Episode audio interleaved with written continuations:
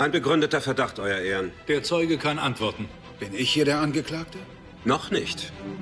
Wenn es dem Gericht genehm ist. Es ist dem Gericht genehm, zu entscheiden, wer spricht und wann. Aber war Ihr Verbrechen so groß, dass Sie zum Tode verurteilt werden mussten? Und wenn Sie darüber nachdenken, dann bedenken Sie auch dies. Hallo und herzlich willkommen zu einer neuen Folge Die zwei Geschworenen. Oder soll ich heute lieber sagen drei? Denn wir sind heute nicht alleine. Äh, mit dabei ist natürlich wieder Jan Klaas. Moin, Nikolas. Moin, schön, dass du wieder da bist. Und wir haben heute einen Gast mit dabei, und zwar den Leon. Hallo, ihr zwei. Hallöchen, Leon. Moin.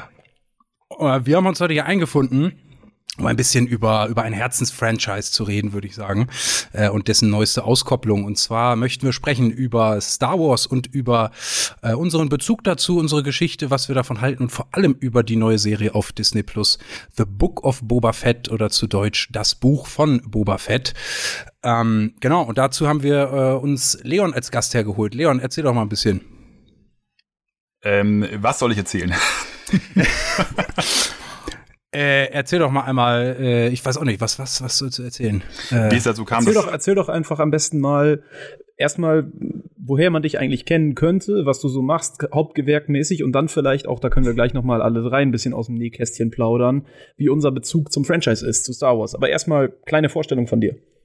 Ja, ich glaube, also Nikolas und ich, wir kennen uns jetzt sozusagen so ein bisschen über die Arbeit. Ähm, mein, mein Hauptberuf, mein, mein Brötchenerwerb ist sonst äh, Whisky.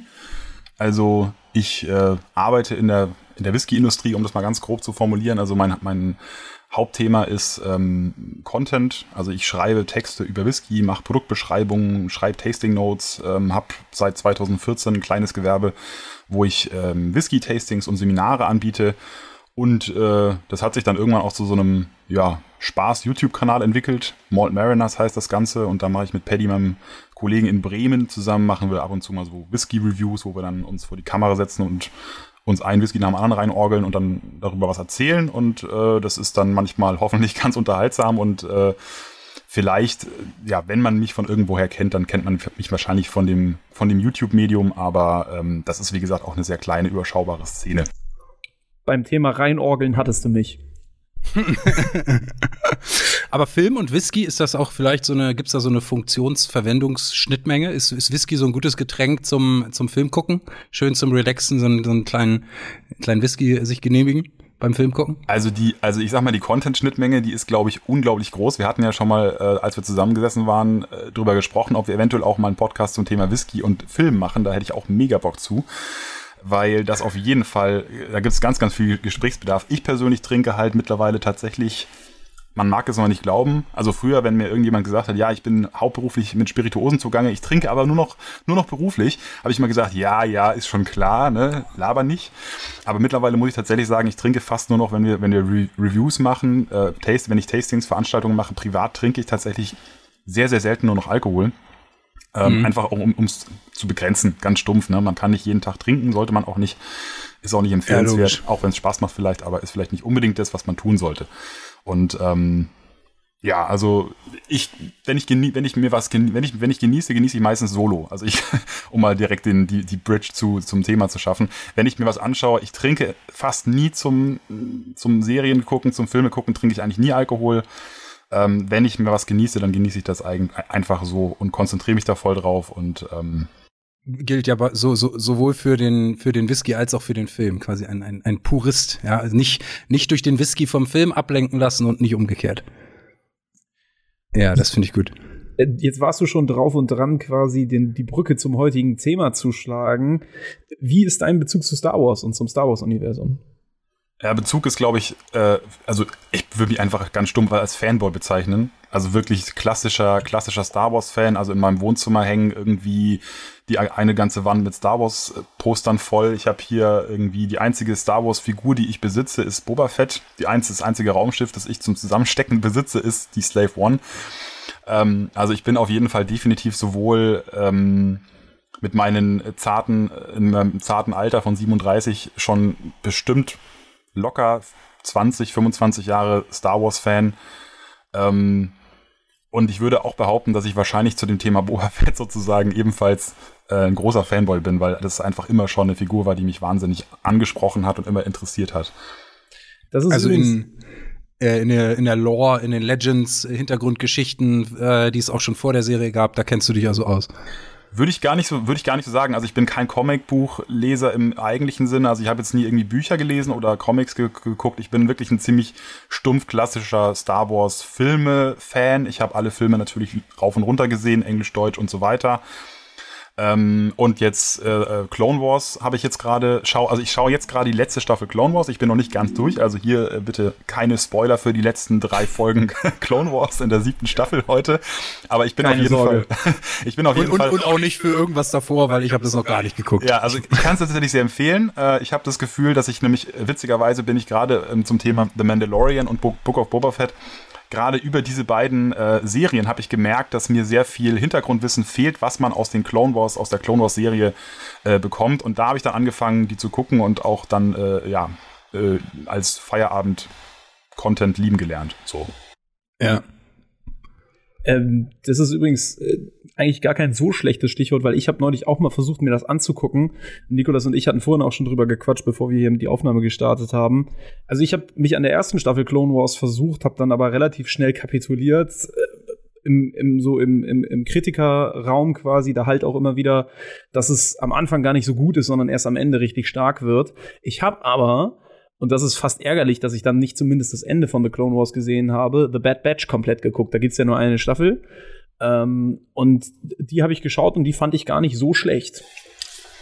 Ja, also tatsächlich ist das, ist das äh, glaube ich, wirklich so, ähm, muss man mit General Akbar, heißt er, glaube ich. It's a Trap. Ich glaube, das, ist, das trifft es ganz, ganz, ganz gut, weil ich glaube, in diese Falle sind sehr viele Star Wars-Fans gelaufen.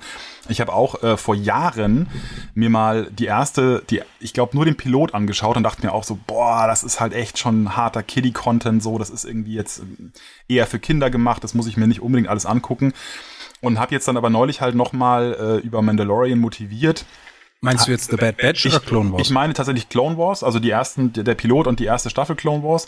Und ich glaube auch, dass sehr viele Star Wars-Fans halt echt äh, ein bisschen abgeschreckt waren von dem, von dem, von dem, von der ersten Staffel. Und bei mir war es tatsächlich so, ich habe mich dann halt wirklich durch die erste und zweite Staffel einfach durchgequält, ganz stumpf, einfach ein bisschen gebinged und habe wirklich gemerkt, dass ab der dritten und insbesondere ab der vierten Staffel wird's dann richtig, äh, geht's dann richtig zur Sache. Also da ist dann auch nicht nur nicht nur äh, sowohl, also visuell wird's besser, es wird auch von der Story besser und es wird auch definitiv spätestens ab der dritten Staffel kein Kindercontent mehr, weil auch wirklich viele Menschen werden einfach dahin gemäht mit Lichtschwertern und enthauptet und ich denke mir so, ja, das kann man mal jetzt nicht unbedingt, also mein, mein, mein Neffe, der ist gerade jetzt in dem Alter, wo er sich sozusagen anfängt, also der ist ein großer, großer Star Wars-Fan, ähm, tolles Thema für, äh, für uns beide zum Diskutieren, also der kennt auch alle die ganzen Stories, aber der ist in dem Alter, wo er halt noch nicht sich alles angucken kann, weil es dann manchmal doch zu gruselig wird.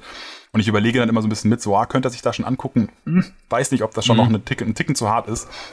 Aber daran merkt man auch schon, dass der, der Content von Clone Wars, äh, der wird dann schon auch irgendwann heftig. Und es sind tat- tatsächlich auch, ähm, weil, weil du das Lore angesprochen hast, sozusagen, es sind tatsächlich von der Handlung auch Sachen drin, die relevant sind für, für die Star Wars-Handlung. Also in, in Rogue One zum Beispiel gibt's ja eine Anspielung, ähm, äh, Spoiler Alert für das Ende von Rogue One. es gibt ja am, am Ende von Rogue One kommt ja Darth Maul sozusagen zurück als, als Charakter, der in Episode äh, 1 nee, nee, äh, bei, bei, bei Solo. Bei Solo. Ah, Nicht bei Rogue Mist, One. okay. Da habe ich den Spoiler-Alert jetzt leider für den Solo-Film verpasst. Aber, genau, Ja, aber der ist die, auch schon- Ne, aber es ist ja quasi schon angespielt, dass der ange, angedeutet, dass der halt nicht gestorben ist. Und äh, das wird zum Beispiel halt in der Story von äh, Clone Wars erläutert ausführlicher. das brannte mir jetzt auch auf der Zunge, weil das ist das Einzige, weswegen ich mir denke, ich muss das unbedingt noch gucken, weil ich auf YouTube häufig schon so geile Szenen und Ausschnitte gesehen habe, wie eben die Story von Darth Maul weitergeführt wird.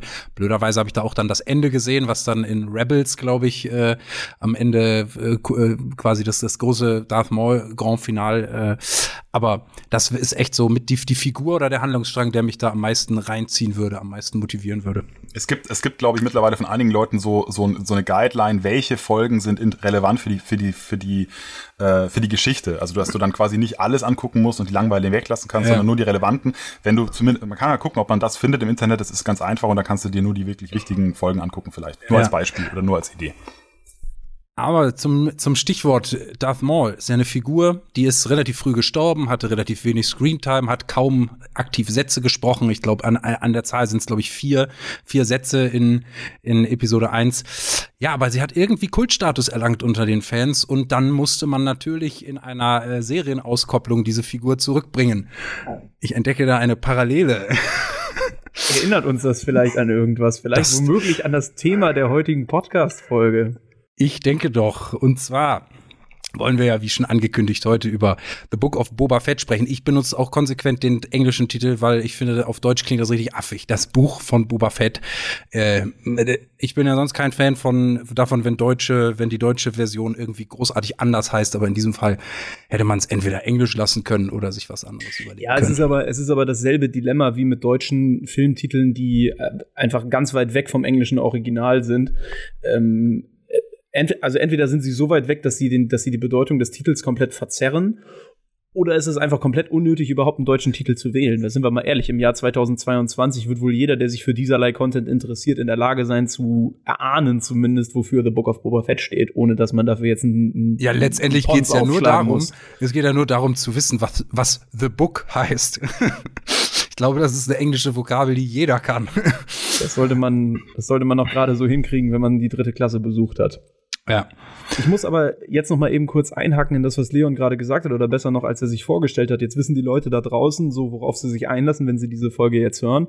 Und ich finde es echt cool, dass Leon heute zu Gast ist. Auch das hatten wir im Vorgespräch gerade eben schon, weil ja hier doch so ein bisschen zwei unterschiedliche Generationen, tut mir leid, Leon, aufeinander, aufeinandertreffen. Man muss dazu wissen, Nikolas und ich sind, jetzt weiß ich es nicht richtig einzuordnen, Generation Y vielleicht. Ich glaube, wir sind noch Y, ja. Also wir sind beide 25.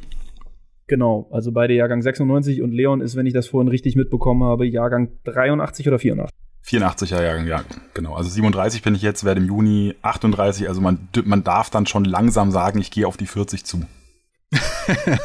und damit haben wir aber auch unterschiedliche Perspektiven. Allein schon auch deswegen, weil auch bei Nikolas und mir es Unterschiede gibt, wie wir uns dem Star Wars-Universum genähert haben. Ich zum Beispiel bin jemand, der relativ spät erst angefangen hat, die Filme zu gucken und dann aber auch erst die Originale geschaut hat und dann die Prequels. Und ich glaube, Nikolas, bei dir war es umgekehrt. Kann das sein? Ja, ich, ich bin ein komplettes Prequel-Kind, äh, worüber ich sehr dankbar bin, weil es sehr viel schwieriger ist, die Prequels zu mögen als die Originaltrilogie. Und als Kind, ich habe, glaube ich, mit, mit sieben äh, den ersten Star Wars-Film geguckt, und zwar Die dunkle Bedrohung. Ähm, und da hat man jetzt noch kein ausgeprägtes Filmkritikergedächtnis und da sind äh, Filmdramaturgie, Plotpoints und Figurenentwicklung hat man da noch nicht so auf dem Schirm, sondern da fliegen einfach Raumschiffe durch die Gegend und es gibt Laserschwerter und Action und man findet es einfach geil. Ähm, und äh, auch wenn ich heute diese besagte kritischere Sicht mir angeeignet habe, kann ich dann doch die Prequels echt sehr genießen, weil ich noch immer so ein bisschen durch die durch die äh, äh Brille des kleinen Jungen gucke. Und so hat man, ähm, hat man da einen viel positiveren Blick drauf. Und bei mir war es auch so, ich habe Episode 1, glaube ich, 10, 15 Mal gesehen gehabt, bevor ich überhaupt einen weiteren Film geguckt habe, weil meine Eltern, warum auch immer, damals eine Phase hatten, wo sie diese FSK-Begrenzung sehr ernst genommen haben. Und Episode 1 ist halt FSK 6 und 2 und 3 sind äh, FSK 12. Und dann habe ich, durfte ich erst mit 12 weiter gucken quasi. Und bis dahin, weil ich immer jedes Wochenende wollte ich Star Wars gucken, da habe ich wirklich 100 pro 10, 15 Mal Star Wars äh, die dunkle Bedrohung gesehen. Äh, und dann, und ich wollte auch, äh, Episode 4 ist ja witzigerweise ist auch ab 6 und äh, 5 und 6 sind dann wieder ab 12. äh, aber ich wollte dann nicht die beiden Teile überspringen, weil das war für mich halt, quasi war das die, die Chronologie, auch wenn mir schon erklärt wurde, dass es eigentlich umgekehrt war. Aber so bin ich dann quasi halb gezwungenermaßen zum, zum Prequel-Kind erzogen worden. Ja, Leon, du bist wahrscheinlich äh, noch auf ganz andere Weise mit dieser, mit dieser Reihe umgesprungen, weil du ja. Wann hast du, wie, wie alt warst du, als du den ersten, Mal Star Wars gesehen hast? Das ist tatsächlich eine, eine Frage, die ich gar nicht gut beantworten kann, weil ich, weil ich mich nicht gut dran erinnern kann. Ich weiß auch nicht, also ich meine, ich bin ja auch wiederum zu, zu jung, um Real Star Wars noch im Kino gesehen zu haben. Ne? Das war ja irgendwie, glaube ich, 70, äh, spätestens 77 kam der erste. Genau, 70er, frühe 80er sozusagen. Also da war ich, äh, ne, ich bin 84 geboren, das heißt für mich war Star Wars auch erst relevant, als ich ein Kind war und ich habe es dann, glaube ich, auf VHS irgendwann gesehen. Also auf Kassette für die ähm, ja, also ne, das ist so, ich habe ähm, und und also, ja, ich habe auf jeden Fall die ersten, die die alten Filme zuerst gesehen und dann die und dann tatsächlich die und ich war ich war nämlich gerade zum Prequel-Zeitpunkt war ich so 16, 15, 16 ungefähr, glaube ich. Und habe dann halt wirklich ähm, ich kann mich da noch sehr lebhaft dran erinnern, wie ich komplett psyched mit als 16-Jähriger im Kino saß und megamäßig gespannt drauf war, einen neuen Star Wars-Film zu sehen. Nach für immer, forever. Also es war ja wirklich, ne, für mich war das ja so, ich konnte halt nicht in die alten ins Kino, also habe mich voll darauf gefreut auf die neuen und saß dann halt drin und war irgendwie erstmal so, wow, okay. Ich kann mich nicht mehr gut dran erinnern. Ich weiß, dass ich am Anfang, glaube ich, ziemlich begeistert war von rumhüpfenden Jedi und Flickflack schlagenden Jedis und schnellen äh, Schwertkämpfen, aber ich glaube, ich habe dann doch sehr schnell gecheckt, dass es sehr viel CGI ist und dass es irgendwie nicht den Charme der, der alten hat. Wobei ich nach wie vor sagen muss, dass Episode 1 für mich ein sehr unterschätzter Film ist. Ich halte den, wenn man Jar Jar Binks mal rausnehmen, für einen sehr, sehr guten Film. Ähm, ähm, Episode 2 dann für mich die Katastrophe und 3 wieder gut, aber das ist so ein, aber ich glaube, wir müssen auch mal gucken, dass wir ein bisschen zu Boba Fett zurückkommen, weil ich glaube, über Star Wars können wir den ganzen Abend weiterreden.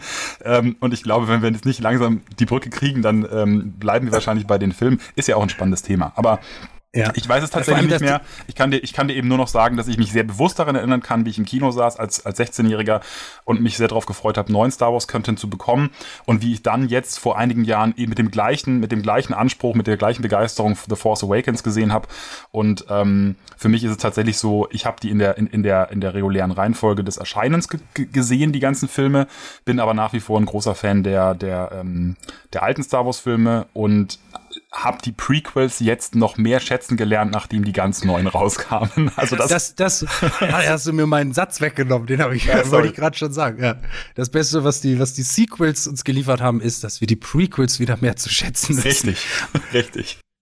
Ja, aber da können wir ja noch mal eine, eine Special-Folge ja, genau. machen, wo wir, wo wir die, die ganzen Star Wars-Filme mal ein bisschen genauer unter die Lupe nehmen. Star Wars Rant 2.0, genau.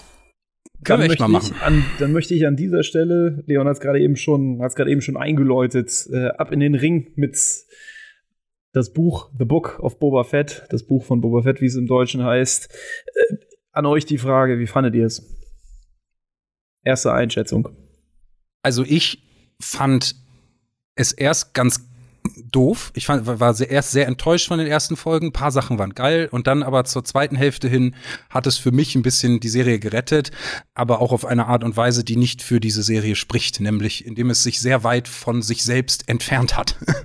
ja. Das ist ähm, erstmal, das ist erstmal spoilerfrei noch gut getarnt, deine Kritik. Wenn wir, wenn wir nachher eine Spoilerwarnung aussprechen, können wir ja noch mal tiefer eruieren, was Nikolas damit meint. Ähm, ich teile diese Einschätzung. Ich bin tierisch mhm. tierisch enttäuscht gewesen von der Serie. Leon, Leon also, wie war bei dir? Also tatsächlich, ich finde, ich habe es ja vorhin schon gesagt, bevor wir das Mikro angemacht haben, für mich ist The Book of Boba Fett die, der wahrscheinlich diskussionswürdigste Star Wars Content ever. Ich glaube, ich habe nicht mal über Rogue One, einer meiner, einer meiner persönlichen Lieblings-Star Wars-Filme. Na, aber Episode 8 Episode 9. Ja, ja, also The Last Jedi ist für mich, okay, da kommen wir ein andermal zu. Das ist dann für Star Wars Rant 2.0.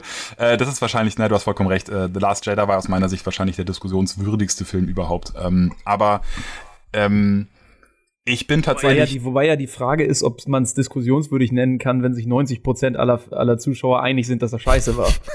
es gibt einige, die ihn sehr gut finden. Also das ist, äh, ja, aber wie gesagt, ich glaube, ich glaube tatsächlich, ich bin, ich bin wahnsinnig hin und her gerissen und in, in meiner, in meiner Brust schlagen tatsächlich zwei Herzen für diese Serie. Ich bin nämlich einerseits komplett genau, also mir geht's ganz genauso wie, wie dir, Nikolas, und wahrscheinlich, Jan-Klaas, wenn ich deine Mimik richtig gedeutet habe, äh, ging's dir ähnlich ich war auf einer Seite richtig, richtig enttäuscht und auf der anderen Seite super psyched, weil auch ganz, ganz viel passiert, was halt für mich als das, das innere Star Wars-Kind einfach mal ein inneres Blumenpflücken war. Ich glaube, das ist sogar noch für, untertrieben. Für mich war es eher ein, ein Silvester-Volksfest der, der, keine Ahnung, der Star Wars, äh, äh, Star Wars äh.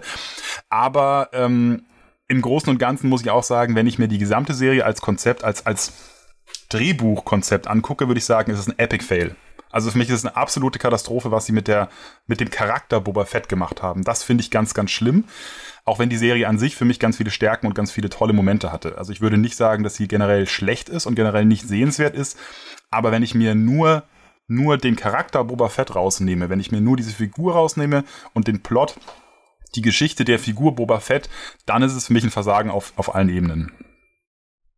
Ja, da, da kann ich dir eigentlich nur beipflichten, vor allen Dingen, weil ich bei diesen bei dieser Art Erzählung immer befürchten muss und die Befürchtung ist halt so ein bisschen eingetreten, dass auch dieses Mysterium um diesen Charakter einfach so ein bisschen zerstört wird dadurch. Also man, man nimmt einen Charakter, der so Sagen umrankt ist und der ja, ohne dass man es eigentlich richtig erklären kann, total hohes Standing auch bei den Fans hat.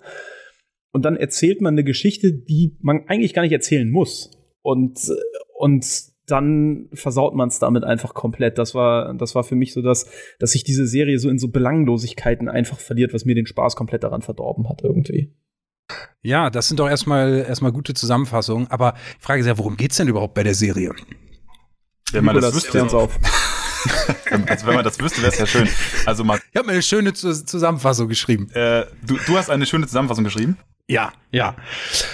Den Auftrag hatte sich der berüchtigte Kopfgeldjäger Boba Fett bestimmt anders vorgestellt. Er hat Han Solo an Jabba den Hutten ausgeliefert, mit Darth Vader zu Abend gegessen und anschließend, als Luke versucht, Han Solo zu befreien, wohnte auch noch dessen Hinrichtung bei. Mann, was für ein Spektakel.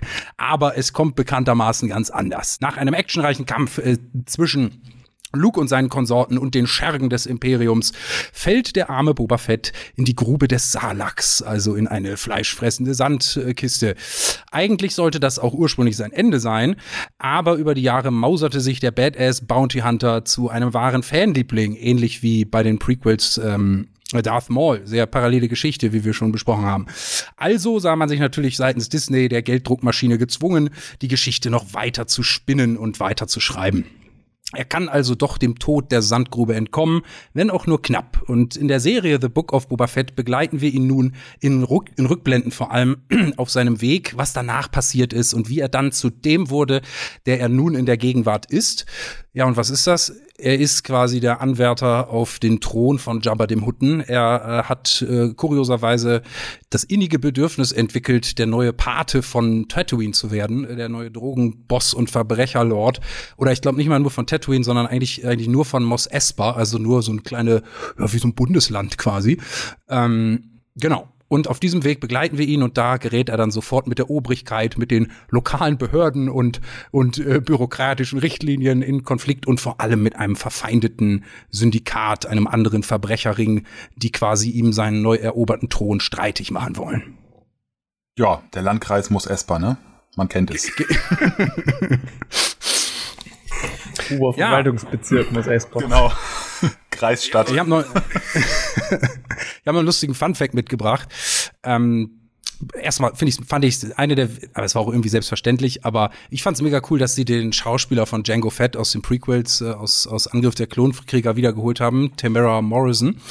Ähm, und das Witzige ist, dass der sich während den Dreharbeiten immer bei John Favreau, dem, dem Showrunner und Ideengeber und auch äh, Drehbuchautor, beschwert hat. Und zwar hat er sich immer zwischen den Szenen, ist er zu ihm hingegangen hat immer gesagt, so, so gesprächig ist Boba Fett nicht. Der redet nicht so viel. Das, der ist der schweigsame Einzelgänger. Ich möchte nicht so viel reden. und äh, richtig durchsetzen konnte er sich aber nicht. Also alle, alle ursprünglich geplanten Drehbuchdialoge sind dann auch drin geblieben. Aber das finde ich, finde ich ganz interessant. Da kommen wir vielleicht gleich noch drauf zu sprechen. Äh, dass der, dass der Hauptdarsteller hier schon eigentlich den richtigen Riecher hatte, was, was die Figur angeht.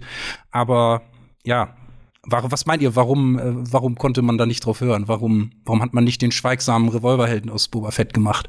Naja, weil man den schon in The Mandalorian hatte. ja. Und vielleicht am Ende auch ein bisschen schmerzvoll einsehen wollte oder musste, dass das die bessere Serie ist. ja, das ist. Äh ja, ich habe mir, ich hab mir auch im Vorfeld äh, zu dem Podcast noch mal kurz überlegt. Ich, ich weiß es leider nicht mehr ganz genau. Ich meine mich aber dran zu erinnern. Ihr könnt mich da gerne ähm, korrigieren oder das bestätigen, wenn ihr, wenn ihr das wisst. Ähm, bevor der Mandalorian äh, wirklich rauskam oder in Production gegangen ist, hab, erinnere ich mich daran, dass es immer hieß, ja, es soll eine, eine Serie über Boba Fett geben. Und ja. der Mandalorian sollte dann, glaube ich, wenn ich das richtig verstanden habe, der sollte eigentlich halt über Boba Fett sein und dann war es aber irgendwie doch nicht über Boba Fett. Und am Anfang dachte ich mir so, oh, das ist ja gar nicht Boba Fett, ist ja schade. Und dann habe ich halt gemerkt, so, oh, das ist aber geiler Scheiß. Oh, okay, äh, ich bin jetzt am Start, Mandalorian, alles klar, ist nicht Boba Fett. Ähm, who cares? Ist, ist eine gute Serie, ich bin, ich bin dabei. Und ähm, irgendwie ist es auch einfach so, dass halt, ne, Jan Klaas, was du schon gesagt hast, im Grunde ist ja The Mandalorian, also Mando ist ja im Grunde das, was, was man mit Boba Fett wahrscheinlich hätte machen können oder hätte machen wollen oder sollen. Aber es passt, es hätte halt nicht zur Story gepasst. Also die ganze Geschichte von Mando passt nicht so richtig gut. Ja, wobei, jetzt, jetzt, wenn wir drüber reden, ein kleines Kind äh, zu, zu finden und zu retten und dann sein altes, kaltes äh, Bounty Hunter Herz zu erwärmen, das hätte eigentlich auch funktioniert. Also von mir aus hätten sie die Story wahrscheinlich mit Boba Fett genauso machen können. Aber das ist im Grunde, im Grunde ist es genau die Problematik, glaube ich, dass die Drehbuchautoren einfach nicht so richtig gewusst haben, wie, was, was geben sie Boba Fett zu tun was nicht Mendo ja. schon vorher besser gemacht hat. Ne? Das ist im Grunde genau die ja. Problematik, glaube ich. Aber da frage ich mich ehrlich gesagt so ein bisschen, und jetzt muss ich mal kurz die eine, also sind wir beim, nee, ist noch kein Spoiler, aber bei der Star Wars Rant in mir, ein guter Freund mir hat mal gesagt, niemand hasst Star Wars so sehr wie Star Wars Fans. Das finde ich einen sehr schönen Satz. ähm, der, der, der Rant, der Rant tatsächlich, ähm, dass ich tatsächlich nicht nachvollziehen kann, wie man, wie man, wie man einen so großen, also eine so große IP wie, wie Boba Fett ähm, mit so wenig Gedanken da rauswerfen kann. Weil tatsächlich hat man ja wirklich gemerkt im Drehbuch, dass sie einfach nicht wissen, was sollen sie mit diesem Charakter eigentlich machen. Und da können wir gleich nochmal zu kommen, so die Elephant in the Room, aus meiner Sicht komplette Charakterverfehlung. Das ist halt für mich das Schlimmste an der Serie, dass sie einfach dem Charakter an sich nicht gerecht geworden sind. Aber ich glaube auch, dass es im Grunde nach den ersten beiden Staffeln The Mandalorian, die einfach hervorragend, zum größten Teil hervorragend waren, hat es einfach irgendwie an eine Handlung gefehlt, die Boba Fett gerecht wird einerseits und die andererseits aber nicht einfach nur, nur, nur eine Copycat von The Mandalorian ist irgendwie so. So hat es sich angefühlt halt, ne? Man muss zum, zum Produktionshintergrund sagen, du hast es schon, schon angedeutet und das stimmt. Also man hatte damals bekannt gegeben oder es, es gab Gerüchte, dass Disney eine Boba Fett-Serie machen möchte. Erst hieß es sogar ein Boba Fett-Film. Und dann haben die quasi bekannt gegeben, dass sie eine Serie produzieren, die The Mandalorian heißt. Und dann sind, haben die Fans quasi geschlussfolgert, das muss jetzt diese Boba Fett-Serie sein. Das hat Disney da selber nie behauptet, äh, aber das lag irgendwie nahe. Und ich kann mich auch dran erinnern, ich habe äh, Mandalorian sehr, sehr spät erst angefangen, nämlich jetzt erst äh, im Dezember und habe die zwei zwei Staffeln entsprechend durchgebinged. Aber ich kann mich erinnern, als Staffel 1 gerade so die ersten Folgen kamen, da gab es sogar auch noch Fantheorien und Vermutungen, dass das in Wahrheit doch Boba Fett ist. Zumindest habe ich da einmal von so einem Film-YouTuber ein Video gesehen, wo er quasi, weil man ja in den ersten äh, Folgen sieht man ja gar nicht, oder man sieht eigentlich bisher nur zweimal in der ganzen Mandalorian-Serie sein Gesicht. Und deswegen war das die ganze Zeit so ein, so ein Mysterium und man hat sich gefragt, ist das jetzt doch Boba Fett irgendwie und aber in jünger und er hat noch eine andere Rüstung oder irgendwie so. Und äh, genau. Ja, und das hatte auch den einfachen Grund. Erstens, man sieht ihn nicht und zweitens, der Name wird auch bis zur letzten Folge der ersten Staffel nicht genannt. Äh, genau. Äh, Din Djarin, der richtige Name des Mandalorian, wird dann erst ganz zum Schluss äh, von, ich glaube, von, von irgendwie von einer alliierten Mandalorianerin ähm, äh, einmal rausgehauen.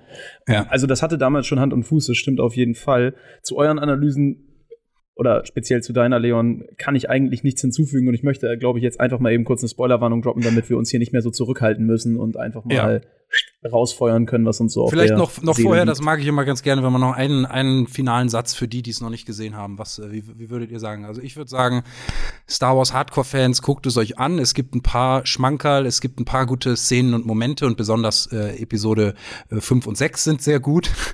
ähm, ja, aber äh, wahrscheinlich würde man auch sehr viel Mythenschändung und Legendenzerstörung vorfinden, wenn man, wenn man großer Boba Fett-Fan war. Ich weiß es gar nicht genau, ehrlich gesagt. Also für mich, äh, ich bin sehr hin und her gerissen. Ich würde auf jeden Fall eine Empfehlung aussprechen, das anzugucken, einfach weil unglaublich viel geile Easter Eggs und, und also es kommt wahnsinnig viel Fanservice drin vor, der aus meiner Sicht auch nicht nur da ist wegen dem Fanservice. Also alleine, alleine, genau, das kann ich noch dazu sagen und das finde ich ein sehr schönes Bild aus meiner Sicht hat The Mandalorian sowohl als auch The Book of Boba Fett eine sehr, sehr schöne Sache geschafft, und zwar die alten und die neuen Star Wars-Fans in einem Content zu vereinen, weil tatsächlich nämlich hier ja auch viel Clone Wars-Content drin ist zum Beispiel oder viele, also die, die, die äh, Canon, also die Erzähl, der Erzählhandlungsstrang von, von den Clone Wars wird ja hier teilweise auch verbunden was sozusagen Fans der Prequels und Fans der alten Star Wars-Filme fast schon wieder in einem Bereich zusammengebracht hat. Und deswegen finde ich allein deswegen schon die Serie sehenswert, weil hier eben sowohl was für mich, den alten Star Wars-Fan äh, drin ist, der einfach nur Bock hat, irgendwie einen Mandalorianer oder irgendwie Leute durch irgendein versandetes Kaff laufen zu lassen, mit Laserpistolen aufeinander zu schießen und also diesen alten Star Wars Western Vibe, den ja auch The Mandalorian entwickelt hat, das finde ich eine, eine, hervorragende Idee und gleichzeitig, und da können wir gleich im Spoilerbereich nochmal drauf zurückkommen, kommen halt Cameos und äh, wirklich,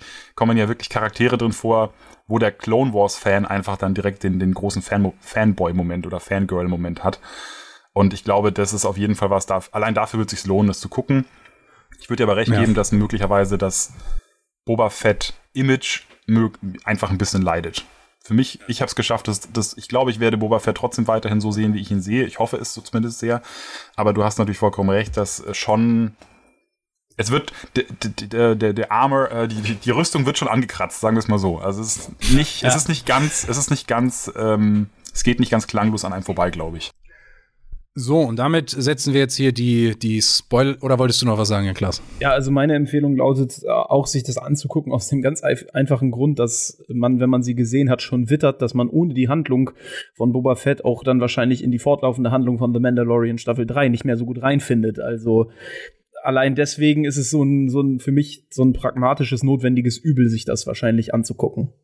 Disney kann einfach Marketing die, die, die, die kennen, die können Strategie, die können gut vermarkten und dann können sie es natürlich auch wie, haben sie bei Marvel aus, ausgiebig geübt und gelernt, äh, einen quasi subtil zu verpflichten, alles zu gucken, damit man überhaupt äh, noch weiterkommt und mitkommt. Genau, und ab jetzt äh, gibt es hier Spoiler von äh, zur gesamten Serie The Book of Boba Fett. Also seid gewarnt, aber vermutlich die hartgesottenen Star Wars-Fans haben es eh schon gesehen. Ich bin kein Kopfgeldjäger. Da habe ich anderes gehört. Ich weiß, dass du auf dem Thron deines früheren Auftraggebers sitzt. Jabba herrschte durch Angst.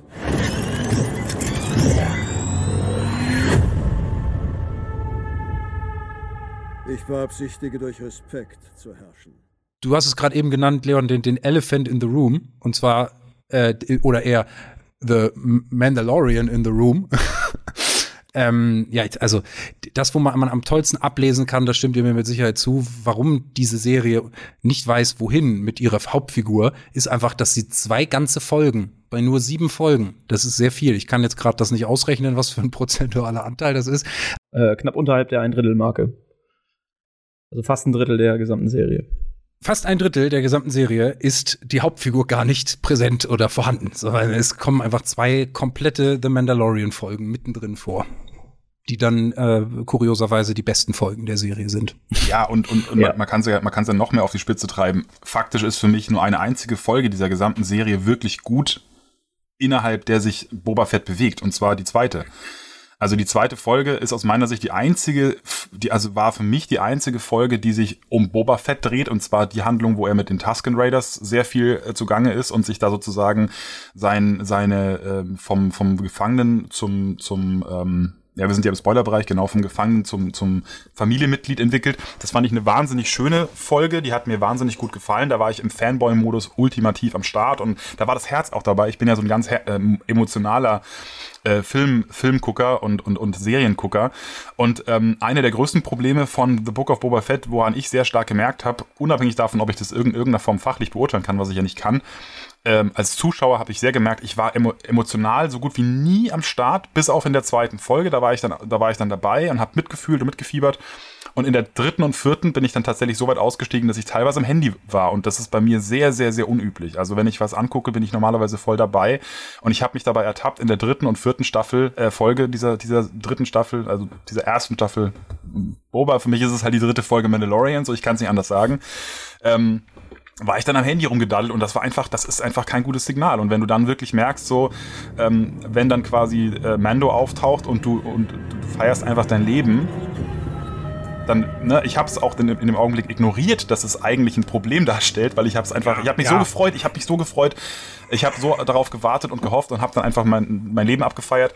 Aber natürlich ist das für den Charakter Boba Fett an sich natürlich ein absoluter, ähm, ja, Red, keine Red Flag, sondern das ist im Grunde eine, eine Rotten Tomato in, in, in, in, in Mega-Form sozusagen. Ja. ja. Da, dass du die zweite Folge so gut fandest, oder dass, dass die zweite Folge generell, was die Handlung von Boba Fett angeht, so gut war, liegt mitunter auch daran, dass man sich da auch wieder der zentralen oder des zentralen Motivs quasi bedient hat, was, was The Mandalorian schon so stark gemacht hat, nämlich eben, dass es quasi ein Western war, der im, der im, im, im Weltraum spielt und man hier so eine Handlung hat, ne, das, das, das Ureinwohnervolk quasi nimmt den, nimmt den invasiven weißen Mann quasi sozusagen gefangen, also so ein bisschen so. Ja, das ist, das ist die klassische, das ist der mit dem Wolf tanzt. Ich wollte gerade sagen, es ist wirklich der mit dem Wolf tanzt, ähm, nur eben im Weltraum und das macht natürlich Spaß, aber auch daran sieht man wieder, dass daran sieht man wieder das, was wir schon die ganze Zeit sagen. Die, der, der Serie ist nicht wirklich was eingefallen, was sie erzählen wollte. Und dann nimmt man wirklich eine ganze Folge und auch in den anderen Folgen sind die Anteile an Rückblenden enorm groß. Ich meine, das ist. Das erklärt sich vielleicht auch damit, dass man es am Ende The Book of Boba Fett genannt hat, also so eine Art Chronik sozusagen. Da, da versucht man dann so ein bisschen zu legitimieren, dass man so viele Rückblenden hat. Aber im Jetzt in dem, was man da erzählen wollte, ist man im Prinzip ziemlich einfallslos gewesen. Es gibt nicht viel zu erzählen, außer die Rückblenden, die ja. zeigen, wie er dahin gekommen ist, wo er jetzt ist, nämlich auf den Thron von Mos Espa. Ja, und ich, ähm, ich meine auch, äh, dass das einen ganz simplen Grund hat. Äh, Stichwort Thron von Mos Espa und Stichwort Emotional Attachment. Man ist einfach äh, deswegen in dieser Serie nie so attached wie bei, bei The Mandalorian, weil man die Beweggründe der Figur nicht versteht. Also ganz wichtig, um, um äh, ein ganz einfaches Mittel quasi dramaturgisch, um den Zuschauer emotional zu kriegen und dass er auch richtig dabei ist, dass er mit der Person mitfiebert, der er da zuschaut, ist, dass er nachvoll, dass die, die Hauptfigur nachvollziehbare Beweggründe und Motive hat. Und das ist in dieser Serie einfach nicht der Fall. Also wirklich, es, es wird nicht erklärt, äh, und es ist auch meiner Meinung nach nicht zu erklären, warum Boba Fett auf einmal, ich meine, Leon, du hast es schon angesprochen, es ist einfach gefühlt eine andere Figur mit einer ganz anderen Persönlichkeit. Das könnte man ja vielleicht durch seine Läuterung äh, bei den Taskenräubern noch irgendwie erklären, aber das wird daraus, es geht daraus nicht hervor, äh, dass er quasi aus seiner, seiner Läuterungszeit bei den Taskenräubern rauskommt und auf einmal möchte er der neue, ist ja wirklich quasi wie der Pate, der, der Verbrecherboss, so und das Wort benutzt er, glaube ich, auch einmal selber, Verbrecherlord von Mos Espa werden. Man versteht einfach nicht warum. Und alle Konflikte, die dann in der Gegenwartsebene geschehen, basieren halt nur darauf, dass er unbedingt sagt, ich bin jetzt hier der Anwärter auf Jabbas Thron und man versteht überhaupt nicht, warum das so ist. Und dann dann sitzt man halt am Handy. Bei The Mandalorian, da versteht man die Beweggründe immer. Man, man sieht einen Getriebenen, der irgendwie seinen Weg sucht und der dann aber doch das Herz am rechten Fleck hat und eben für, für Baby Yoda sorgen will und so. Man ist die ganze Zeit voll dabei, weil man die Beweggründe versteht und teilt. Und hier denkt man sich einfach, ja, ist, ist mir eigentlich egal. Warum, warum nochmal willst du das? Äh, und ich finde es ich find's einfach so, ich finde es so frustrierend, weil gerade wie du es erzählt hast, mein Kopf hat direkt, während du erzählt hast, die Handlung alternativ gesponnen und es hätte funktioniert. Weil genau das, was du gerade gesagt hast, wir gehen davon aus, wir haben einen alten, erfahrenen Kopfgeldjäger, der immer fürs Böse mit dem Bösen kooperiert hat und der halt irgendwann dann an den Punkt kam, wo er gesagt hat, äh, und ab dem Zeitpunkt, wo er bei den Tusken Raidern sozusagen in Gefangenheit geraten wäre, wäre er geläutert worden, weil er sozusagen dann sich mit dieser Frau und dem Kind anfreundet und so weiter und so fort. Und dann werden die niedergemäht von den Pikes und von diesen, von dieser Gang und dann begibt er sich in seiner ja, badass Art und Weise auf den Rachefeldzug, macht die alle nieder und realisiert dann, guck mal, um diesen Planeten, um, um andere davor zu schützen, dass das wieder passiert, müsste ich die Rolle einnehmen von Jabba the Hutt. Also der Erzählstrang funktioniert eigentlich wenn man sie aber richtig ja, machen wird. Hättest, hättest du bitte das Drehbuch also, schreiben können? Also wirklich. Ich meine, das Paradoxe daran oder das Tragische daran ist einfach, finde ich, dass du nicht mal das Setting groß hättest ändern müssen, um die Handlung logisch machen zu müssen. Aber so wie du gesagt hast, so wie sie es darstellen, ist es einfach so, dass der Zuschauer null Ahnung hat, warum Boba auf einmal der Meinung ist, er müsste jetzt der Crime Lord werden. Und so wie sie es darstellen, macht es auch keinen Sinn, weil er A nicht diese also ne, das, das hatten wir, haben wir schon mal so off Mikro schon mal besprochen in einem, in einem privaten Podcast, aber das regt mich am allermeisten daran auf, dass man einfach die Figur nicht, nicht logisch zu Ende gedacht hat, weil es ist ja so, es ist ein, es ist ein kompetenter, gefährlicher Kopfgeldjäger. Er wurde etabliert als eine der gefährlichsten Figuren im Star Wars Universum. Und dann kommt er quasi in diese neue Serie rein und ist erstmal ziemlich schwach. Er verliert fast jeden Kampf. Er ist eigentlich bis darauf, dass er mal diesen Sandwurm da irgendwie mit bloßen Händen erwürgt, macht er eigentlich nichts, wo man sagen kann, boah, das ist ein gefährlicher Typ. Und wie gesagt, bis auf Folge 2, da, da ist er das. Aber in allen anderen Bereichen dieser Folge ist er weder kampfstark, also er kriegt ziemlich oft so seinen, seinen, seinen äh, Ass-handed, also irgendwie hier, er wird ziemlich oft verdroschen. Er ist auch strategisch nicht klug und das hat mich am allermeisten gestört, denn wenn ein alter, wenn ein Kriegsveteran oder wenn ein, ein Bounty Hunter, also ein, ein alter Kopfgeldjäger, irgendwas können müsste, dann wäre es Überleben und strategisch klug denken. Und in jeder Situation, wo es irgendeine Entscheidung zu treffen gibt, dreht er sich um und fragt seine Kollegin, die dann in, äh, aus meiner Sicht jedes Mal mit den Augen rollt und sich und ihm sagt so, Mann, Digga, jetzt musst du mal ein bisschen hier auf den Putz hauen. Jetzt, jetzt gib mal hier den, den, den, den Punks auf der Straße mal, mal eine Abreibung, bevor die dir noch mit, mit noch mehr Respekt, Respektlosigkeit begegnen. Und in jeder Situation, wo ihm kein Respekt gezeugt wirkt, sitzt du als Zuschauer davor und denkst dir eigentlich, Du redest hier gerade mit der gefährlichsten Figur im Star Wars-Universum. Eigentlich hättest du schon längst einen Laserblast äh, irgendwo haben müssen. Und es ist überhaupt nicht schlüssig, warum diese Figur derart ähm, ideenlos auch agiert. Ich meine, dass er, dass er gut sein will, das verstehe ich ja sogar, das würde ich ja sogar sagen, kann ich ihm ja geben. Aber du musst der Figur eine Motivation geben, warum sie gut sein will. Und du musst ihn zumindest dann halt gnadenlos werden lassen, ins Gute, das Gute zu, zu generieren. Und selbst das macht er nicht. Er ist strategisch auch dumm einfach. Und das habe ich der Serie echt ja. nicht abgekauft. Du hast gerade einen Punkt angesprochen, und zwar seine Begleiterin, Fennec Shan. Äh, Shant, Fennec, Fennec Shant, genau. Äh, gespielt von Ming Na Wen ähm, die man auch kennt aus, und da möchte ich gerne eine Parallele ziehen, die man kennt als Agent May aus Agents of Shield, der Marvel Spin-off-Serie, die ja auch so ein bisschen so eine, so eine Nischenexistenz geführt hat und auch eher schlecht als recht aufgenommen wurde. Ähm, und ich finde, sie spielt genau die, die Figur äh, die, des Agent, der Agent May in Agents of Shield. Sie ist so ein bisschen der Sidekick, sie kann irgendwie alles, ist bad, soll Badass sein, kann kämpfen und so weiter, hat aber überhaupt keine eigenen Motive. Sie ist, warum auch immer, ist sie jetzt die, die rechte Hand von Boba Fett. Das ist auch keine glaubhafte Erklärung, warum das passiert und übernimmt jetzt für ihn immer die Drecksarbeit. Äh, und eigentlich ist, finde ich diese Figur mega nervig. Wobei das ja, glaube ich, sogar dann in einem, also in einer Szene, die man in The Mandalorian schon gesehen hat, weil auch da taucht sie ja auf. Äh, es wird dann später erklärt, was, ihre, was ihr Motiv ist, sozusagen Boba Fett zur Seite zu stehen, weil er ihr ja ähm, er rettet sie, aber, aber. Ja, aber auch das, aber, äh, ja, aber auch das wird ja auch erst wieder so verworren hinten raus erzählt. Das checkt man, also das bekommt man als Zuschauer eben nicht dann geliefert, wenn man es geliefert bekommen müsste, um mit diesen Figuren mitzufühlen. Das, was Leon gerade sagte, so, das ist so ein bisschen, das ist so ein bisschen das Problematische, finde ich, daran. Und das, ich muss, möchte noch mal eben eine Szene rausstellen, die für mich so richtig exemplarisch war, ähm, wo, wo Boba Fett wirklich das letzte bisschen Glaubhaftigkeit als knallharter Kopfgeldjäger verloren geht, nämlich als er äh, relativ spät in der Serie, korrigiert mich, wenn ich falsch liege, äh, Staffel, ich glaube, es war Folge 4 oder so, da, da, da versucht er quasi mit den Verbrecherlords in Mos Espa zu verhandeln. Ihr habt alle einst unter Jabba dem Hutten gedient. Ich bin hier, um ein Angebot zu machen, das für alle von Vorteil ist. Warum also streiten, wenn eine Zusammenarbeit uns alle reich machen kann? Was hindert uns daran, dich zu töten und uns zu nehmen, was wir wollen?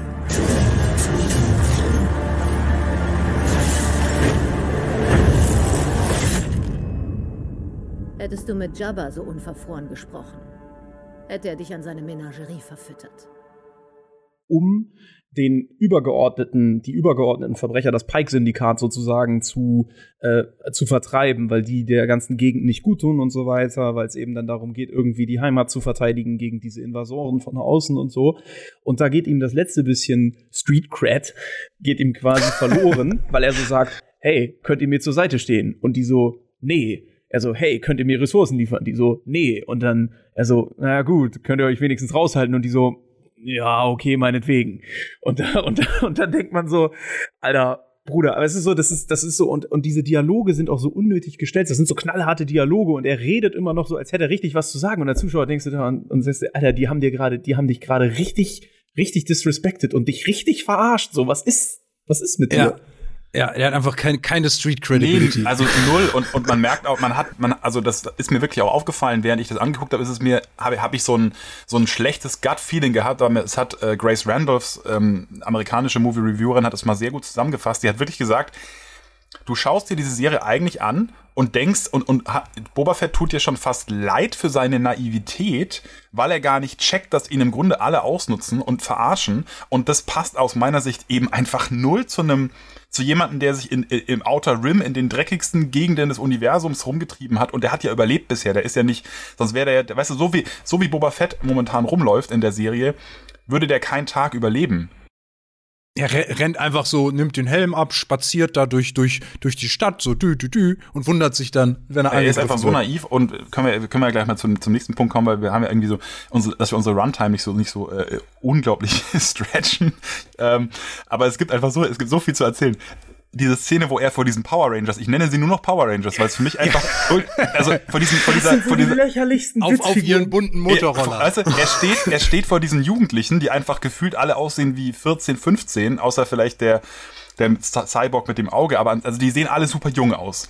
Dann sehen sie alle noch viel zu sauber aus, wo ich mir auch so denke, wenn ihr auf Tatooine seid, dann habt ihr A, keine sauberen Klamotten. Warum glänzen, warum glänzen diese genau, Motorroller die, so? Ihr habt keine sauberen, ihr habt keine sauberen Motorroller, ihr habt keine, keine farbigen Motorroller vor allem nicht, weil, weil die werden sofort geklaut und die werden, die, und eure Klamotten sehen auch alle aus, wie wenn sie gerade aus dem, frisch aus dem, äh, aus dem Zara gelaufen kommen irgendwie. Und es macht einfach null Sinn und dann stellen die sich vor ihn hin und, äh, und, und, äh, ne, pumpen ihn an und er, und er hat irgendwie halt nicht im Sinne von, ähm, in jedem anderen Film wäre es so, dass einer von denen ihn angreift. Er, er bricht den, den, den Arm und sagt so, okay Leute, jetzt macht mal alle hier ruhig und jetzt, ihr arbeitet jetzt für mich. So würde das in jedem anderen Film laufen. Und in der Serie ist so, ach, ihr habt keine Arbeit, wollt ihr vielleicht für mich arbeiten? Und du denkst dir so, A, würden diese Charaktere nicht für ihn arbeiten und B, selbst wenn sie das tun würden, würden sie ihm garantiert in den Rücken fallen, was sie ja auch nicht tun, was auch nicht logisch ist. Also die Loyalität von dieser, von dieser, von dieser Truppe von, von Leuten ihm gegenüber macht keinen Sinn. Die Loyalität von Fennec Shan macht aus meiner Sicht auch keinen Sinn übrigens. Weil nur weil er ihr das Leben gerettet hat, sie ist auch ein Badass. Die würde ihm auch bei der nächsten erstbesten Gelegenheit in den Rücken fallen. Und diese, diese komische, diese komische Verfolgungsjagd mit gefühlten 10 kmh, wo jeder Rollator schneller wäre, wo ich mir einfach dachte, Alter, das ist ein derart langweilige und cringe. Also das war einfach das war richtig trashig. Es war, war nicht nur, es war einfach, das war so over the top. Ich meine, Guilty Pleasure ähm, at its best ist ja schön, aber das war einfach nur cringe. Es war nur peinlich. Ich dachte mir nur so, das ist nicht euer Ernst. Das kann nicht euer Ernst sein. Und vor allem, das war so lustig, weil es war so richtig schnell geschnitten, aber man hat immer gesehen, dass diese Motorroller einfach 20 fahren oder so. Ja, das ist, also, ich meine, das bekommt man ja sonst in Verfolgungsjagden ja auch irgendwie hin. Das, das, das ist ja ein klassisches filmisches Mittel. Das gehört zum, im Prinzip zum, zum, zum, zum zum Einmal-Eins des Filmhandwerks, lass Autos langsam fahren und filmst dann so, als würde es richtig High Speed aussehen. Genau. Warum die das dann nicht hinbekommen haben, ist mir echt ein Rätsel. Und das ist auch eine Sache, die mich an dieser Serie so ein bisschen gestört hat, dass viele Sachen, wo man denkt, filmisch, handwerklich müsstet ihr das eigentlich drauf haben, gerade nachdem ihr The Mandalorian gemacht habt, äh, da sind so viele Sachen, die einfach richtig vermurkst sind. Also ich, ich finde auch tatsächlich, dass, dass, dass, dass viele super totale Einstellungen, wo man dann Mos Espa sieht oder wo man die, wo man die Festung vom, wie heißt das, Daimyo oder sowas oder Daimyo, so nennen die den ja. Verbrecherlord ja. Ähm, viele von diesen super totalen Shots da siehst du, das kommt aus der Retorte und das sieht einfach nicht schön aus, was man bei, äh, bei The Mandalorian, obwohl auch das größtenteils im Studio vor Greenscreens und da, oder nicht vor Greenscreens in so einer, in so einer speziellen Kuppelvorrichtung, aber eben im Studio gedreht wurde. Bei Mando sieht's hundertmal besser aus und bei Boba Fett denkt man sich, boah, Leute, also ja. da hättet ihr auch ein bisschen mehr Liebe reinstecken können. Das ist ja besonders verblüffend, wenn man sich anguckt, äh, wer für The Book of Boba Fett verantwortlich ist, denn das ist im Prinzip das Team von The Mandalorian. Also John Favreau hat das komplette Drehbuch wieder geschrieben und hatte die Idee, genau wie bei Mando. Und auch das Regie-Team, also es sind, sind mehrere, Robert Rodriguez, Dave Filoni, ähm, Steve Green, Bryce Dallas Howard und auch John Favreau hat wieder eine Folge übernommen und die haben alle auch an The Mandalorian mitgearbeitet. Aber ähm, und ein paar davon lassen auch so ein bisschen ihren ihren eigenen Stil ein, einfließen. Also ich finde zum Beispiel, dass diese Verfolgungsjagd auf den auf den Vespas, vor allem mit diesem einen Mädel, was so diese pinken Haare hat oder so. Äh, äh, Robert Rodriguez hat nämlich den den Film Alita Battle Angel gemacht und ich finde, da hast du da hast du richtig seine Handschrift drin gesehen. Da gibt's auch so richtig CGI Cyberpunk mäßige Verfolgungsjagden mit mit so geschminkten Manga-Girls, die dann ihre Haare so verwurschteln und so. Das aber, mag ja, das mag ja für, für Alita Battle Angel wunderbar funktionieren, aber es hat leider. Nein, nein, hat auch, hat auch da das nicht hat, Das hat einfach leider im Book of Boba Fett im Star Wars-Universum und gerade noch auf Tatooine einfach absolut nichts verloren. Wenn du das auf Coruscant gemacht hättest, hätte ich gesagt, ja, fair enough. Aber das hat diese, diese Gang hat einfach auf Tatooine nichts verloren gehabt. Und ich verstehe einfach nicht, wie sie, wie sie da ähm, das, das reingepackt haben, ohne sich noch irgendwie beim Drehbuch schon zu denken, boah, ist das peinlich, das können wir echt nicht bringen. Aber gut, ich meine. Ja, ja. Vielleicht wollten sie Sp Spielzeuge verkaufen oder so ja, für Actionfiguren. Also, aber das, das hätte man auch anders machen können. Aber du hast schon recht, dass das, das untergräbt richtig diesen Space-Western-Vibe. Also bei Mandalorian, das ist von den Motiven und Handlungs, Handlungsweisen und Figuren, ist das einfach ein klassischer Western, gestreckt auf, auf, auf, auf zwei richtig geile Staffeln. Ähm, und gerade in der ersten Hälfte lässt Boba Fett diese ganzen Western-Nuancen, äh, die die Mandalorian so geil gemacht haben, lässt sie wirklich überall liegen und, und macht irgendwie nichts wirklich drauf, bis auf so, dass sie dann halt so Tropes von, von der mit dem Wolf tanzt klauen oder sowas. Aber wir können gerne noch nachher noch ein bisschen abrenten, aber ich möchte gerne einmal den Bogen schlagen und ein paar positive. Das wollte ich mich auch gerade. Und, und zwar bringt mich das zu, also ich bin großer Western-Fan und gerade in der zweiten Hälfte, äh, vor allem in Folge, lass mich jetzt nicht lügen, ich glaube vier oder, nee, ich glaube in Folge sechs und sieben ist es, da ist der Film wirklich, also es gehört eh schon immer zur Identität, zur DNA von Star Wars, dass sie sich überall bedienen, wo sie sich nur bedienen können. Also auch ich, ich habe äh, neulich die die Biografie von äh, oder eine Biografie über George Lucas gelesen, so allein wie er den ersten Film geschrieben hat oder, oder die Originaltrilogie. Der hat halt wirklich äh, sich mit mit Drehbuchbüchern und auch äh, äh mit wirklichen Drehbüchern von Filmen und sowas eingeschlossen und hat hier geklaut und da geklaut. Also da ist sehr viel, sehr wenig Eigenes dabei. Aber er hat es immer cool kombiniert und was Neues draus gemacht. Und äh, Boba Fett äh, gerade in den letzten beiden Folgen, da sind so viele filmische Zitate an Westernfilme drin. Also ob's äh, dieser, dieser, dieser Zugüberfall zum Beispiel, der erklärt glaube ich, schon in Folge zwei. Das ist auch ein klassischer Western-Trope, dass ein, ein, Zug überfallen wird. Ähm, und dann gibt's aber auch äh, gerade so Szenen wie, so aus, aus Spiel mir das Lied vom Tod, äh, diese eine Szene, wo, wo der Zug, wo der Zug da lang fährt und dann sieht man so zwischen den Zugwaggons, sieht man so langsam, dahinter ist irgendjemand und dann kommen da die drei, die drei Revolverhelden langsam auf einen, auf einen Zug zugerannt. Das ist eins zu eins äh, in, in Folge, Folge 7. Und dann haben wir ja sogar noch diese klassischen Western Standoffs. Und die bringen mich zu einer Figur, die ich sehr liebe, oder zu zwei Figuren, ähm, die ich schon in Mandalorian cool fand. Und zwar ähm, ähm, Cat Bane und Cobb Vant. Cobb Vant. Und wer bist du?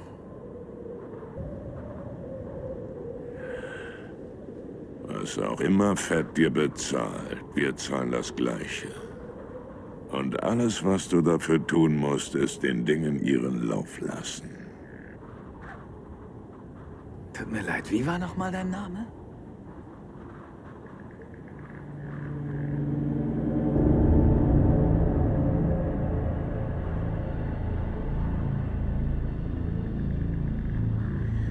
Ich wäre an deiner Stelle vorsichtig, wo ich meine Nase reinstecke.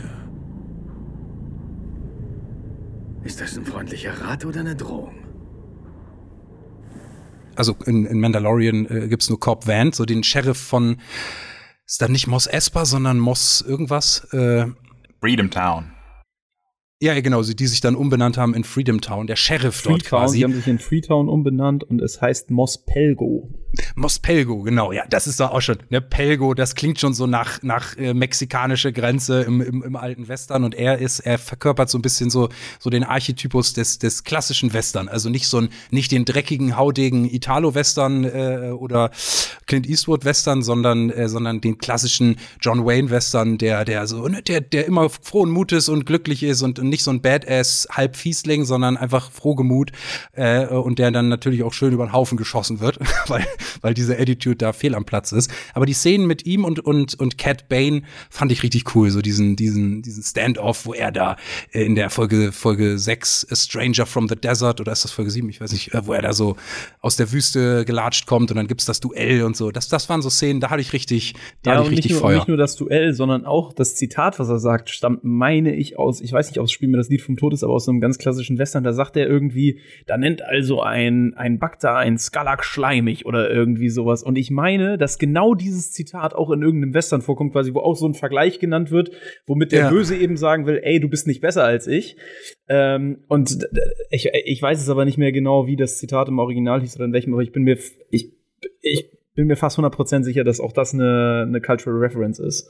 Ja, mit Sicherheit. Habe ich jetzt auch gerade nicht parat, aber das, das klingt so. Ja, ja also die, die, ganze, die ganze Serie ist einfach gespickt mit Easter Eggs und mit Anspielungen. Allein deswegen ist es natürlich schon für Western, Star Wars und sämtliche Co-Bereiche, Nerds super spannend.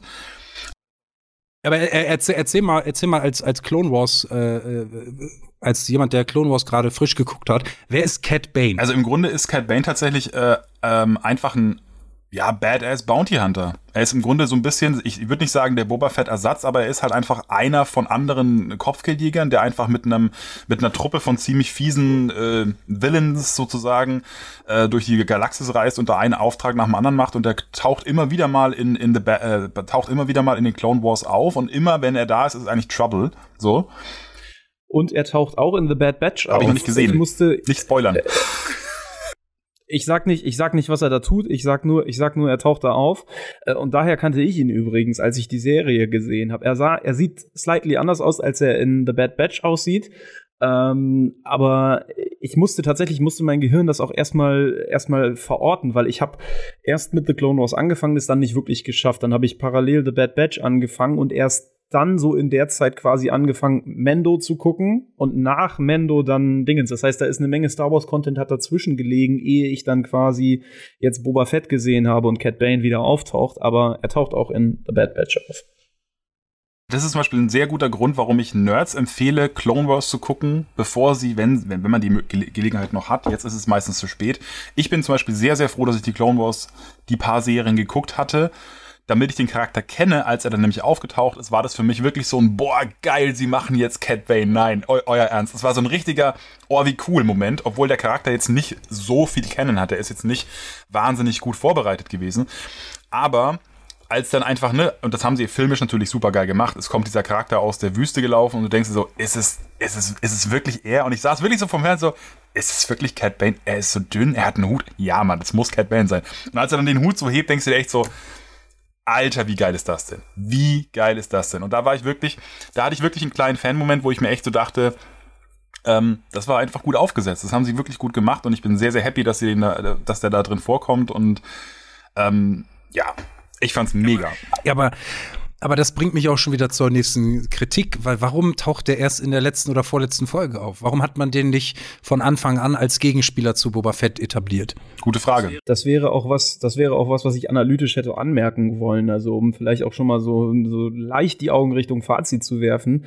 Diese ganzen Aspekte, die die Serie dann wirklich gut machen, sei es jetzt, dass man sich einfach erstmal zwei Folgen lang The Mandalorian diesem Charakter bedient, als auch der Tatsache, dass diese Western-Motive auftauchen, als auch die Tatsache, dass coole Easter Eggs auftauchen und so weiter. Das findet man echt vorwiegend in der zweiten Hälfte der Serie, Folge 5, 6 und 7. Ähm, und äh, wahrscheinlich ist es das, was Nikolas mit seiner Frage auch bezwecken wollte oder, oder sagen wollte. Da, da geht halt Potenzial verloren, was man in diese Serie hätte reinstecken können, womit man es selbst, wenn man die, die Story auf genau dieselbe Weise erzählt hätte, vielleicht ein bisschen schmackhafter hätte machen können. Ich habe das Gefühl, ich würde gerne mal wissen, wie, dieses, wie die Entstehungsgeschichte war. Ob die unter hohem, hohem Zeitdruck äh, den Auftrag hat, macht eine Boba Fett-Serie. Weil ich habe so, ich habe so das Gefühl, alle Zutaten, alle Bausteine für eine richtig geile Serie sind eigentlich da. Man hätte sie nur irgendwie anders und vor allem in einer anderen Reihenfolge und mit anderen Nuancen und Betonungen einführen können. So weißt du, diese, warum Boba Fett jetzt gut ist. Das hätte man durch seine Geschichte bei den Tastenräubern und dass er dann mitkriegt, wie das äh, Pike-Syndikat die, seine Taskenfamilie quasi auslöscht. Äh, das hätte man richtig gut erzählen können, warum er dann die Motivation hat, gegen das Pike-Syndikat zu kämpfen. Äh, und genauso hätte man Cat Bane richtig ja. geil von Anfang an mit reinmogeln können. Vielleicht hätte man es sogar so machen können, dass, dass Cat Bane, dass sich dann rausstellt, festgestellt, dass Cat Bane derjenige ist, der die alle über den Haufen geschossen hat, seine Taskenfreunde oder so. Keine Ahnung. Da fallen mir jetzt spontan hier im Podcast richtig coole Sachen ein. Aber irgendwie hat man diese Bausteine einfach irgendwie so hingeworfen und dann äh, hat man ein bisschen Kleber hinterhergeschüttet und gehofft, dass da am Ende eine, eine feste Geschichte bei rumkommt. Ja, ja.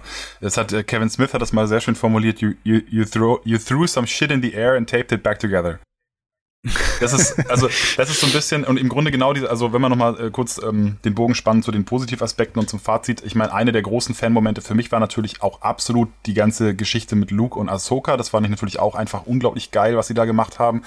Wenngleich ich halt, wenn man in dem, in dem Nebensatz bleibt, den du gerade auch angefangen hast, Nikolas, natürlich kann man auch hier sagen, ja, aber auch warum habt ihr damit wiederum nicht noch ein bisschen mehr gemacht? Ich fand's halt, ich fand's halt super, weil das sozusagen ja mehr oder weniger im Canon von The Mandalorian spielt. Also die Ahsoka und Luke-Geschichte ist ja eigentlich eine Geschichte, die ist deutlich mehr mit, mit Mando verbunden als mit Boba Fett. Deswegen hätte ich es jetzt auch komisch gefunden, wenn Ahsoka auf einmal aufgetaucht wäre und da auf Mos Espa noch irgendwie die, die, die, ähm, keine Ahnung, die, die, den Druiden äh, auseinandergenommen hätte oder so. Aber natürlich wäre es trotzdem cool gewesen, ja. Aber, ähm, aber trotzdem war das natürlich ein toller Moment und war das natürlich eine, eine, eine wahnsinnige Erfahrung, das nochmal zu sehen und dass sie überhaupt Luke nochmal reingebracht haben, war auch ein ganz großer Moment sozusagen für mich tatsächlich.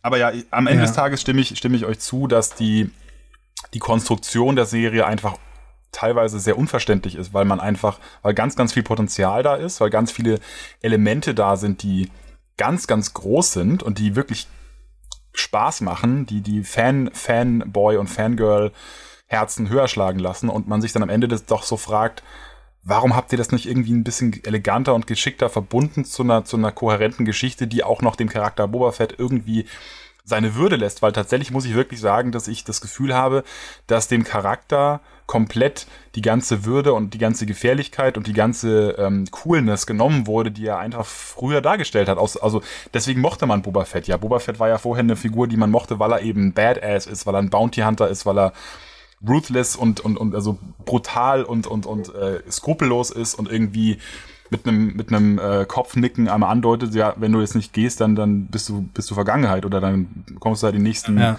dann wirst du im, im Bagdad-Tank wieder aufwachen also ich muss sagen, die letzte Folge hat mir extrem viel Spaß gemacht dann, aber die ist natürlich reiner, reiner Fanboy-Service. also dass Baby Yoda dann kommt und, und, und äh, Mando dann noch einmal rettet und diesen, den, den Renkor dann, dann äh, beruhigt und besiegt und sowas und diesen Droiden und so. Und ja, allgemein das, das Aufeinandertreffen von Mando und Baby Yoda ist dann natürlich, da, da hat man dann schon so, aber es sind sehr billig erkaufte äh, coole Momente quasi, wo man dann, wo man dann wieder emotionally attached ist, aber eben mit Mando und Baby Yoda, nicht mit Boba Fett. Und vor allem, äh, der Aus die Ausgangslage, also freut ihr euch jetzt auf eine zweite Staffel von Boba Fett? Also als ich die erste Staffel Mando durch hatte, da hatte man richtig Bock zu wissen, wie es weitergeht. Und jetzt jetzt sitzt er am Ende aufs, auf dem erfolgreich verteidigten Thron da in, äh, in der Sandwüste. Ich habe keine Lust, mir das noch ein zweites Mal anzugucken, wie er den verteidigt, ehrlich gesagt. Nee, ich auch nicht, aber ich, ich muss sagen, dass ich dass ich es für nicht unwahrscheinlich halte, korrigiert mich, wenn ich falsch liege, ist schon eine zweite Staffel angekündigt, äh, The Book of Boba Fett? Ich glaube noch nicht, aber wird mit Sicherheit. Weiß ich nicht, weiß ich nicht, weil ich, ich glaube, dass man hier so eine Sache gemacht hat. Ähm, auch das ist natürlich kolossal in die Hose gegangen, weil man als Fan mit einer anderen Erwartungshaltung rangeht. Aber vielleicht hat man es so ähnlich gemacht wie bei Captain America Civil War, wo der Titel vermuten lässt, dass es hier um Captain America geht und am Ende ist es quasi der dritte Avengers-Teil, ähm, wo wo sich die Avengers rechtfertigen müssen für die Taten ihrer Vergangenheit und so. Und hier hat man halt einfach nur wie wir schon ausreichend eruiert haben, unnötigerweise eine, eine, eine, relativ belanglose Geschichte über Boba Fett erzählt, deren Vergangenheit zwar ganz cool ist, aber diese dann eben mit The, Ma mit The Mandalorian zusammengeführt. Also man, man hat notwendigerweise vielleicht unter einem falschen Label quasi auf die dritte Staffel The Mandalorian hingearbeitet. Vielleicht war das der Grundgedanke und vielleicht gibt es gar keine zweite Staffel von The Book of Boba Fett, sondern vielleicht erzählt man von hier einfach stringent The Mandalorian weiter und lässt Boba Fett in einzelnen Episoden nochmal auftauchen. Das ist so etwas, was ich mir vorstellen könnte und wo ich sagen würde, käme das so, dann kann ich der Serie vielleicht das, den einen oder anderen Fauxpas, sicherlich nicht alle, aber den einen oder anderen verzeihen. Mhm. Also ich habe gerade noch mal nachgeguckt, es ist aktuell noch keine zweite Staffel von Boba Fett angekündigt. Ich glaube auch ehrlich gesagt nicht, dass eine kommen wird. Also ich habe tatsächlich das Gefühl, also mein, mein, mein Bauchgefühl, und ich meine auch mich daran erinnert zu haben, dass es tatsächlich auch guten Grund dafür gibt, ähm, ich meine, dass The Book of Boba Fett im Grunde so eine Art Tape, Tape, ähm, ähm, äh, Serie geworden ist im Sinne von, ja, wir haben irgendwie, es gab ziemlich viele Probleme mit, mit, ähm, ähm, na, dem Schauspieler von, ähm, von Mando. Äh, Pedro Pascal. Pedro Pascal, genau, der hatte am Anfang ziemlich viele Schwierigkeiten gemacht, von wegen, ja, ich kann meinen Helm nie abnehmen und ich kann ja gar nicht schauspielern und mimimi. Und ich, es gab dann wohl lange Zeit eine Diskussion, ob es überhaupt eine dritte Staffel Mandalorian geben wird. Und ich glaube, also mein Bauchgefühl sagt mir, dass das im Grunde so eine Art Flicken-Patchwork-Serie äh, genau deswegen auch geworden ist, weil sie nicht so richtig wussten, machen wir eine Boba Fett-Serie, geht's mit Boba Fett sogar weiter, müssen wir Mandalorian, den Mandalorian ersetzen durch einen anderen Charakter, kommt er zurück, ähm, äh, wie, wie, wie geht das alles weiter? Das war lange Zeit wohl ziemlich unklar und genauso wirkt es halt auch. Es wirkt sehr zerstückelt, sehr konzeptlos und sehr äh, wir machen mal irgendwas und gucken mal, was dabei rauskommt. Und ich, ich habe auch das Gefühl, wenn es jetzt ideal, also für mich persönlich ideal weitergeht, Mando 1, Mando 2, dann ist es halt so Mando 2.0 slash Boba Fett und dann kommt Mando 3. Aber ich glaube auch, das wird am Ende des Tages, wird, glaube ich, The Book of Boba Fett so ein bisschen so recht, recht typisch für Star Wars. So ein halb fehlgeschlagener Content werden, der dann irgendwo dazwischen liegt, zwischen Mandalorian 2 und 3. Ne, wie wir, so wie, wir, wie wir heute ja auch mal die Probleme haben zu sagen, ja, die alten Star Wars Filme, die, die ganz alten und die neuen alten und Episode 4 und 5 und äh, dann äh, Rogue One ist ja quasi noch viereinhalb und also keine Ahnung. Es ist ja irgendwie schon fast Canon bei Star Wars, dass es irgendwie immer irgendwas gibt, was, was fehlschlägt. So. Das, ja, das gehört ja irgendwie dazu. Ich finde, diese Serie ist ein Zitate und Easter Egg Flickenteppich, der in seiner zweiten Hälfte versucht, durch Fanservice das äh, zu kompensieren, was er in der ersten Hälfte an Storytelling auf der Strecke lässt. Bravo. Besser hätte ich es nicht sagen können. Ähm, ja, äh, dann danke ich euch beiden für eure Einschätzung. Leon, ich danke dir äh, ganz, ganz besonders und ganz herzlich, dass du dir die Zeit genommen hast, bei uns dabei zu sein. Äh, ich danke euch da draußen fürs Zuhören und äh, ja, würde mich an dieser Stelle dann verabschieden. Ähm, in diesem Sinne, macht's gut, auf bald. Tschüssi. Tschüss. Eure drei Geschworenen. Eure drei Geschworenen, ja.